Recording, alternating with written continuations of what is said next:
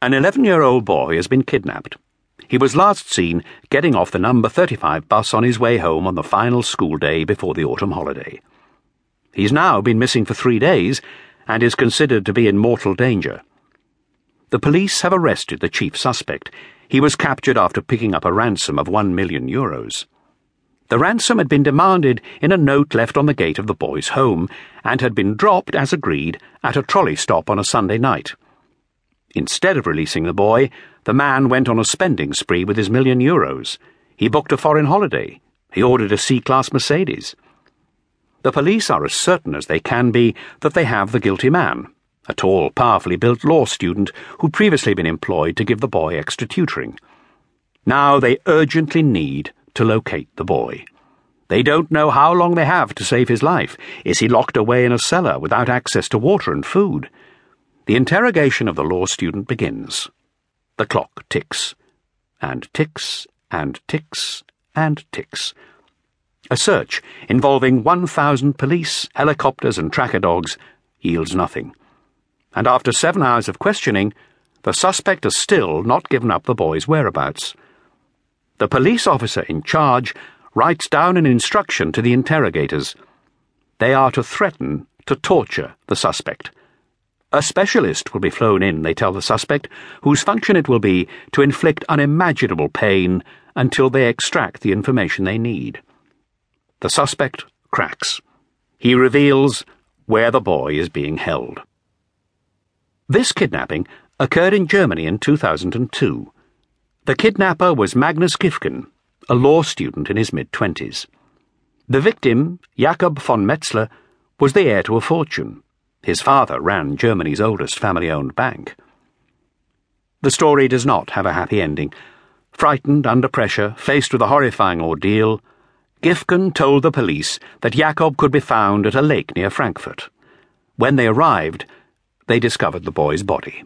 He'd already been killed and was in a sack wrapped in plastic and still dressed in the blue top and sand coloured trousers in which he'd last been spotted.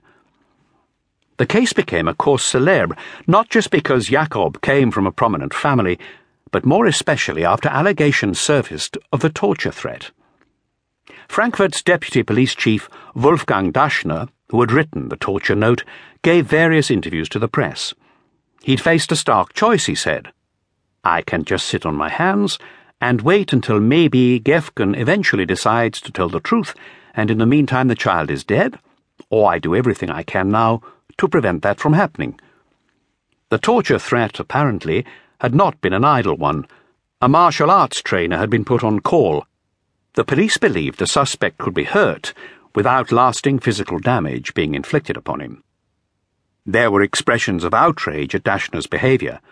One MP from the Green Party warned that if you open the window even just a crack, the cold air of the Middle Ages will fill the whole room. But Daschner also had vocal supporters, and polls showed that the majority of Germans believed the threat was a reasonable means of potentially saving a life. When in court, Gäfgen's lawyer attempted to use the torture threat to have the case dismissed, spectators were heard to grumble, Incredible! How many rights does he want for this guy?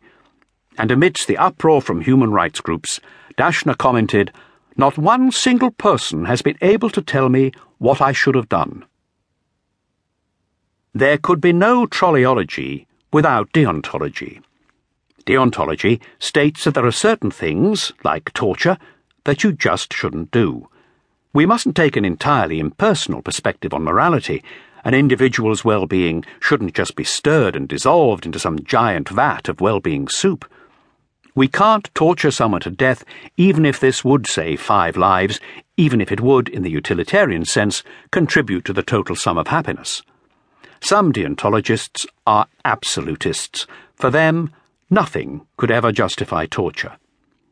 But most accept that in certain circumstances, deontology constraints can be overridden. For example, if the future of the planet is at stake. Central to the history of deontology was an 18th century professor, the guru of Königsberg, a city then in East Prussia, now a Russian enclave renamed Kaliningrad, Immanuel Kant. Kant made major contributions in numerous areas of philosophy, not just ethics. He is among